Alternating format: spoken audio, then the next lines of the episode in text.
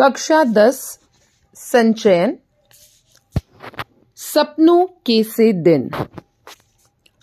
मेरे साथ खेलने वाले सभी बच्चों का हाल एक सा होता। नंगे पाँव, फटी मैली सी कच्ची और टूटे बटनों वाले कई जगह से फटे कुर्ते और बिखरे बाल।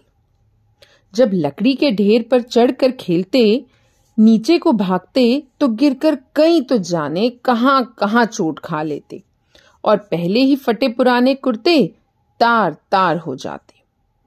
धूल भरे कई जगह से छिले पाँव, पिंडलियाँ या लहू के ऊपर जमी रेत मिट्टी से लथ पथ घुटने लेकर जाते तो सभी की माँ बहनें उन पर तरस खाने की जगह और पिटाई करती। कईयों के बाप बड़े गुस्सैल थे। पिटने लगते तो यह ध्यान भी न रखते कि छोटे बच्चे के नाक मुँह से लहू बहने लगा है। या उसके कहा चोट लगी है। परंतु इतनी बुरी पिटाई होने पर भी दूसरे दिन फिर खेलने चले आते। यह बात तब ठीक से समझ आई जब स्कूल अध्यापक बनने के लिए एक ट्रेनिंग करने गया और वहाँ बाल मनोविज्ञान का विषय पढ़ा। ऐसी बातों के बारे में तभी जान पाया कि बच्चों को खेलना क्यों इतना अच्छा लगता है कि बुरी तरह पिटाई होने पर भी फिर खेलने चले आते हैं। मेरे साथ खेलने वाले अधिकतर साथी हमारे जैसे ही परिवारों के हुआ करते। सारे मोहल्ले में बहुत परिवार तो हमारी तरह आसपास के गाँवों से ही आकर बसे थे। दो तीन घर साथ की उजड़ी सी गली में रहने वाले लोगों के थे। हमारी सभी की आदतें भी कुछ मिलती जुलती थी। उनमें से अधिक तो स्कूल जाते ही न थे। जो कभी गए भी पढ़ाई में रुचि न होने के कारण किसी दिन बस्ता तालाब में फेंकाए और फिर स्कूल गए ही नहीं। न ही माँ बाप ने ज़बरदस्ती भेजा।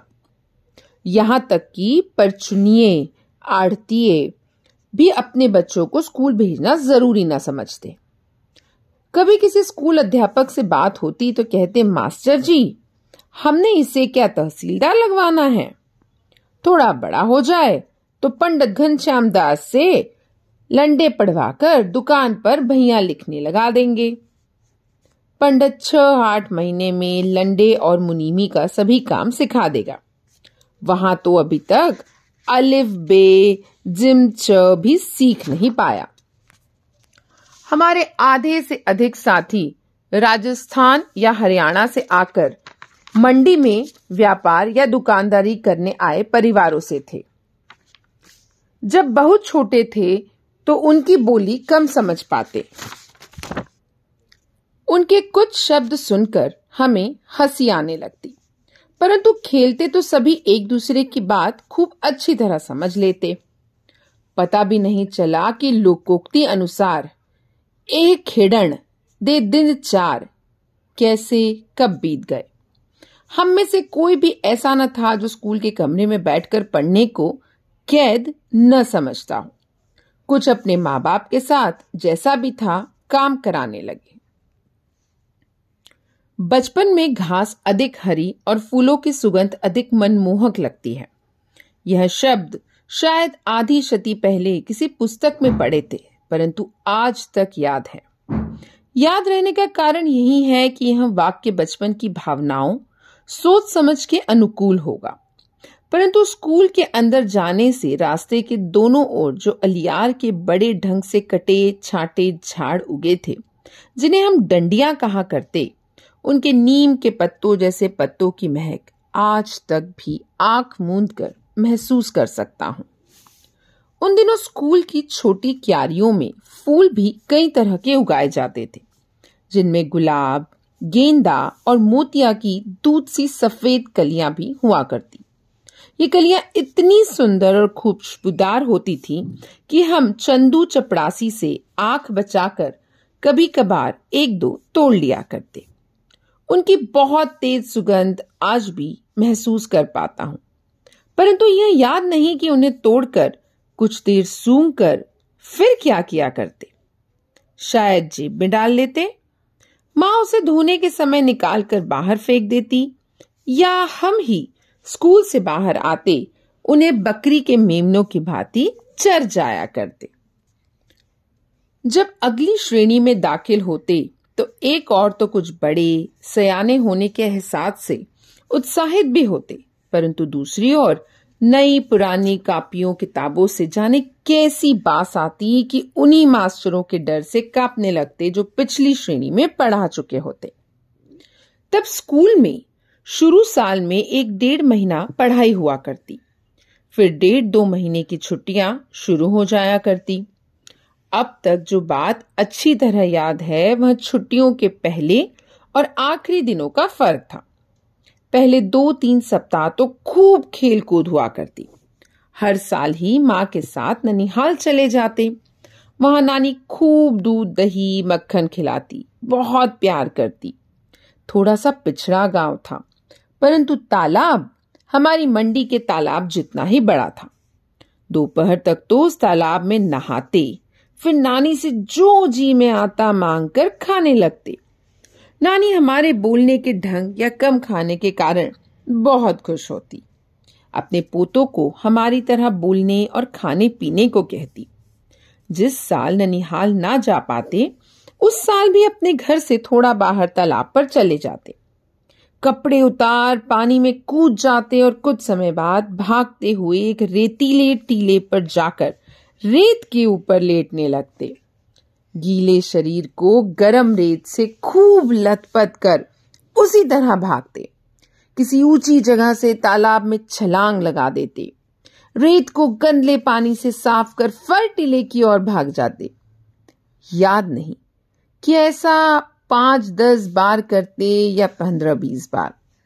कई बार तालाब में कूदकर ऐसे हाथ पाँव हिलाने लगते जैसे बहुत अच्छे तैराक हो। परंतु एक दो को छोड़ मेरे किसी साथी को तैरना नहीं आता था। कुछ तो हाथ पाँव हिलाते हुए गहरे पानी में चले जाते तो दूसरे उन्हें बाहर आने के लिए किसी भैंस के सींग या दुम पकड़कर बाहर आने की सलाह देते। उन्हें ढाड़स बंधाते। कूदते समय मुँह में गंदला पानी भर जाता तो बुरी तरह खांसते। कई बार ऐसा लगता कि सांस रुकने लगी है, परंतु हाय हाय करते किसी न किसी तरह तालाब के किनारे पहुँच ही जाते। फिर छुट्टियाँ बीतने लगती तो दिन गिनने लगते। प्रत्येक दिन डर बढ़ता चला जाता। खेल कूद और तालाब में नहाना भी भूलने लगता। मास्टरों ने जो छुट्टियों में करने के लिए काम दिया होता, उसका हिसाब लगाने लगते। जैसे हिसाब के मास्टर जी दो सौ से कम सवाल कभी ना बताते। मन में हिसाब लगाते कि यदि दस सवाल रोज निकालें तो बीस दिन में पूरे हो जाएँगे। जब ऐसा सोचना शुरू करते तो छुट्टियों का एक महीना बाकी हुआ करता।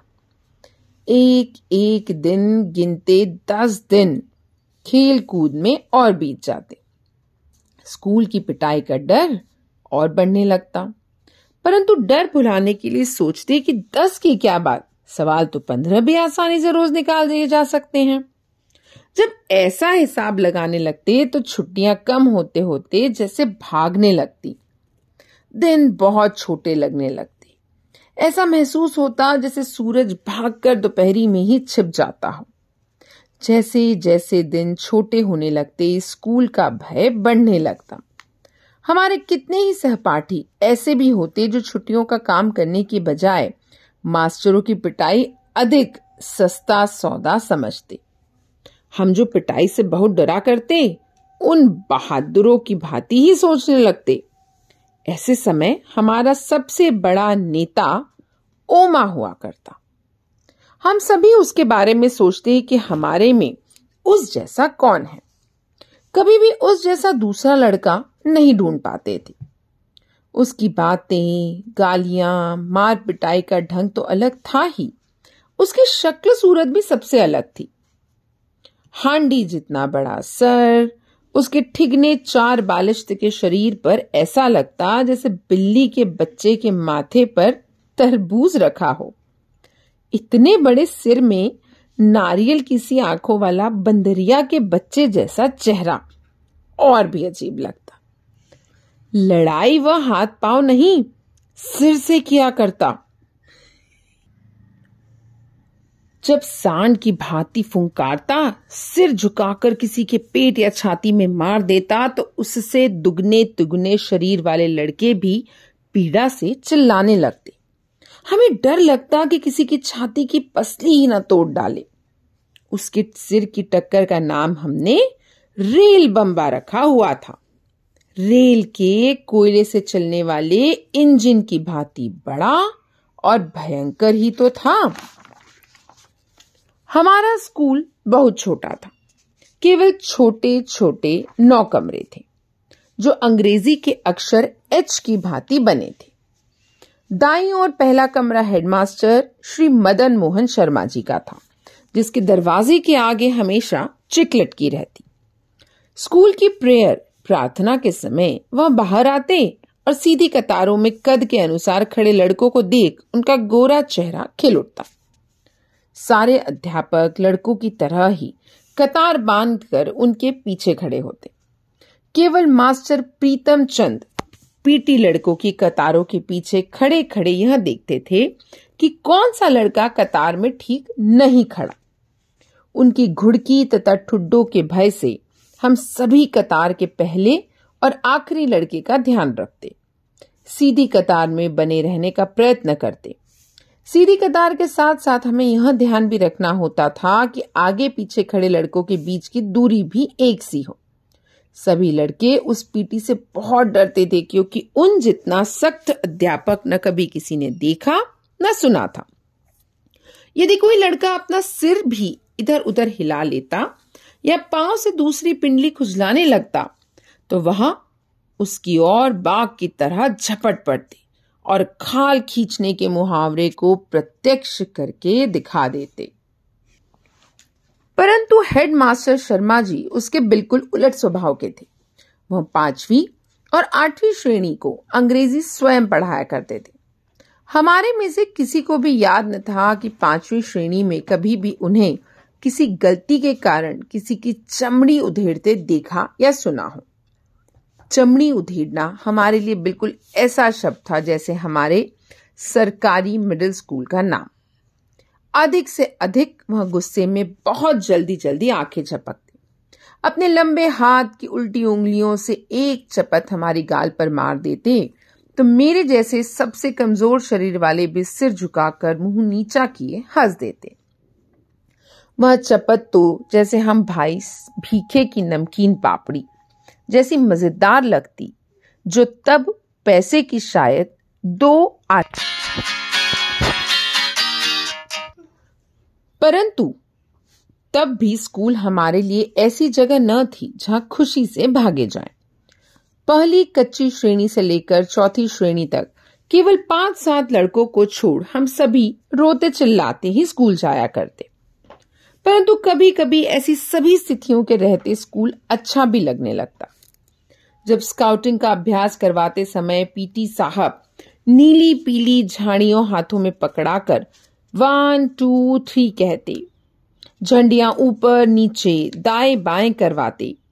तो हवा में लहराती और फड़फड़ाती झांडियों के साथ खाकी वर्दियों तथा गले में दो रंगे रुमाल लटकाए अभ्यास किया करते।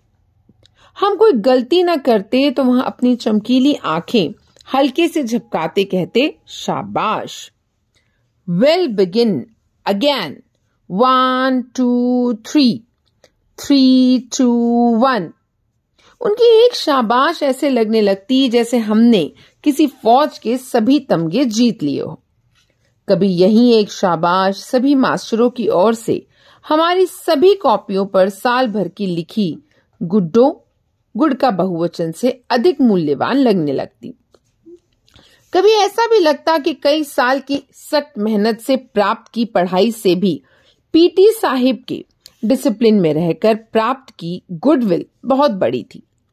परंतु यह भी एहसास रहता कि जैसे गुरुद्वारे का भाई जी कथा करते समय बताया करता कि सतिगुर के भय से ही प्रेम जागता है, ऐसे ही पीटी साहब के प्रति हमारी प्रेम की भावना जग जाती।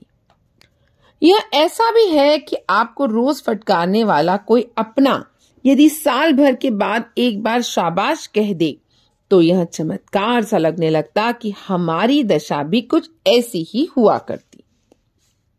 हर वर्ष अगली श्रेणी में प्रवेश करते समय मुझे पुरानी पुस्तकें मिला करती। हमारे हेडमास्टर शर्मा जी के एक लड़के को उसके घर जाकर पढ़ाया करते। वे धनाढ़ लोग थे। उनका लड़का मुझसे एक दो साल बड़ा होने के कारण मेरे से एक श्रेणी आगे रहा। हर साल अप्रैल में जब पढ़ाई का नया साल आरंभ होता तो शर्मा जी उसकी एक साल पुरानी पुस्तकें ले आते। हमारे घर में किसी को भी पढ़ाई में दिलचस्पी न थी। यदि नई किताबें लानी पड़ती, जो तब एक दो रुपए में आ जाया करती तो शायद इसी बहाने पढ़ाई तीसरी चौथी श्रेणी में ही छूट जाती। कोई सात साल स्कूल में रहा तो एक कारण पुरानी किताबें मिल जाना भी था। कॉपियों, पेंसिलों, होल्डर या स्याही दवात में भी मुश्किल से एक दो रुपए साल भर में खर्च हुआ करते। परंतु उस जमाने में एक रुपया भी बहुत बड़ी रकम हुआ करती थी। एक रुपए में एक सेर घी आया करता और दो रुपए की एक मन, चालीस सेर गंदम। इसी कारण खाते पीते घरों के लड़के ही स्कूल जाया करते। हमारे दो परिवारों में मैं पहला लड़का था जो स्कूल जाने लगा था।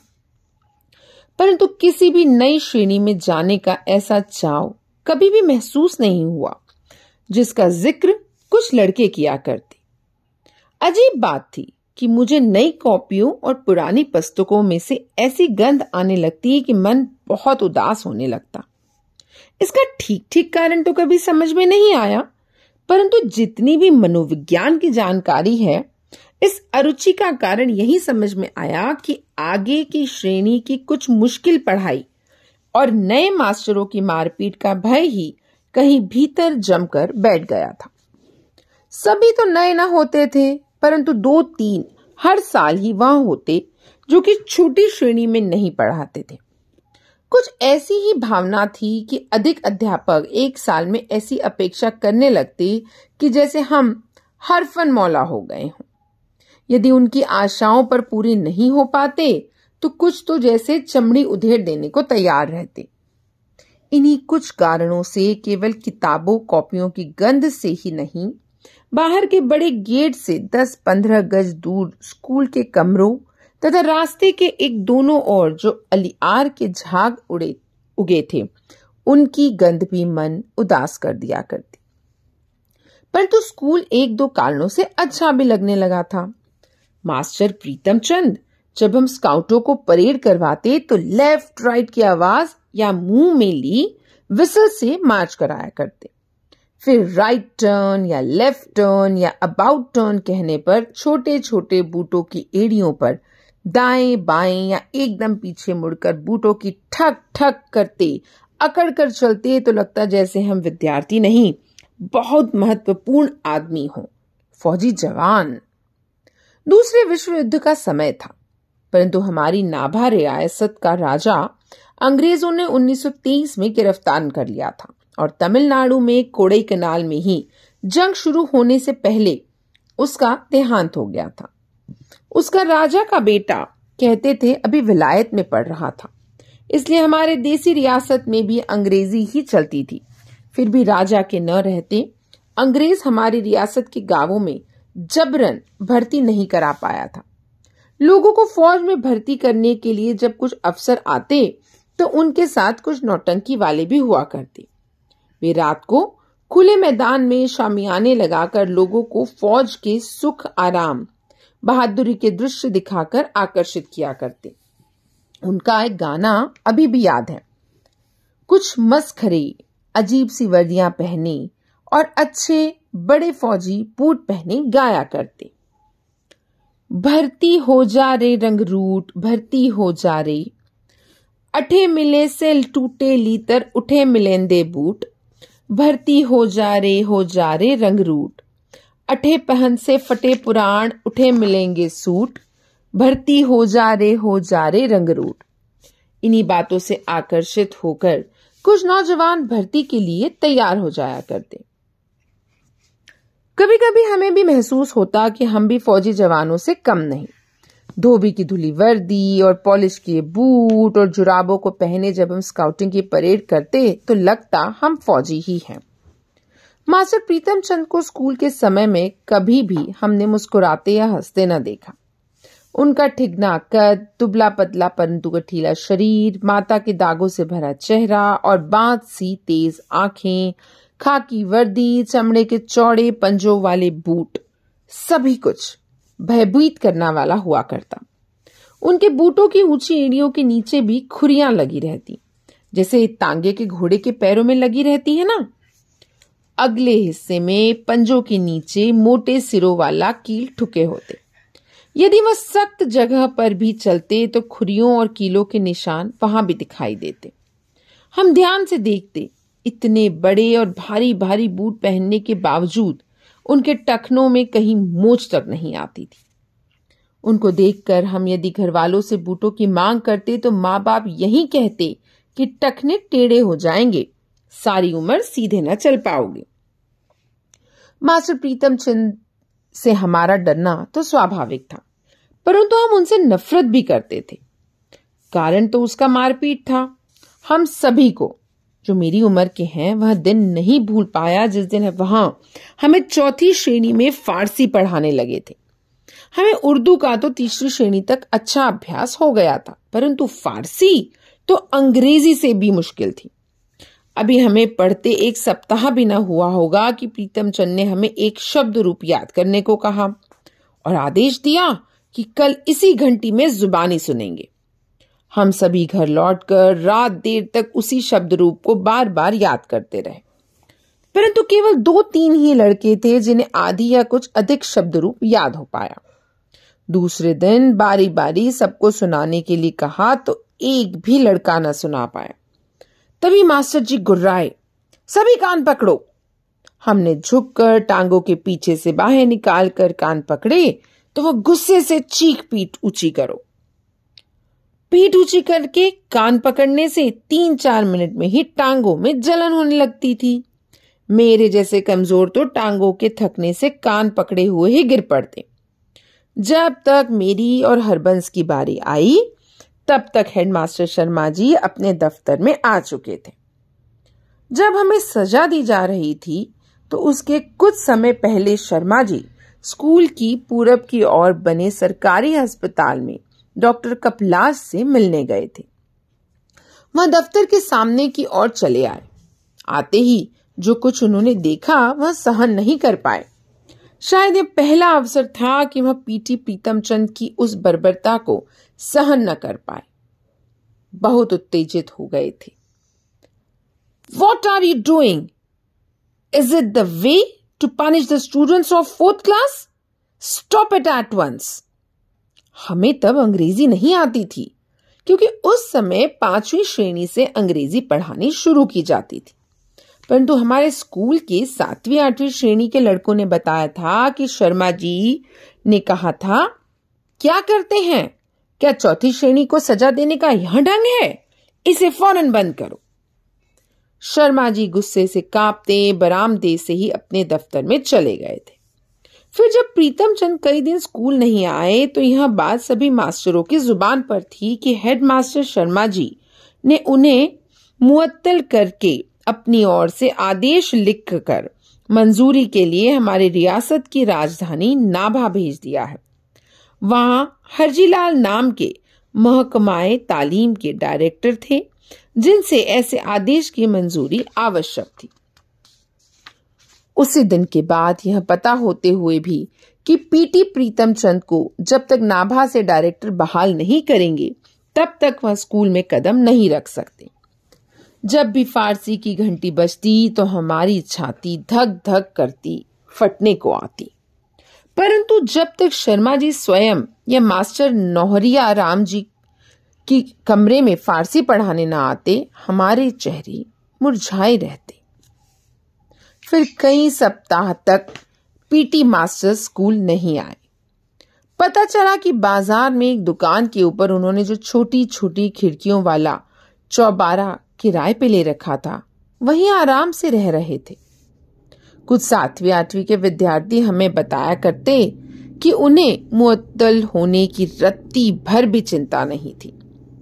पहले की तरह ही आराम से पिंजरे में रखे दो तोतों को दिन में कई बार भिगोकर, रखे बादामों की गिरियों का छिलका उतारकर उन्हें खिलाते, उनसे बातें करते रहते हैं। उनके वे तोते हमने भी कई बार देखे थे। हम उन बड़े लड़कों के साथ उनके चौबारे में गए थे जो लड़के पीटी साहब के आदेश पर उनके घर का काम करने जाया करते परंतु हमारे लिए यह चमत्कार ही था कि प्रीतम चंद बिल्ला मार मार कर हमारी चमड़ी तक उधेड़ देते। वह अपने तोतों से मीठी मीठी बातें कैसे कर लेते थे? क्या तोतों को उनकी दहकती भूरी आँखों से भय न लगता था? हमारी समझ में ऐसी बातें तब नहीं आ पाती थी। बस एक तरह इन्हें अलौकिक ही मानते थे। The end. अलौकिक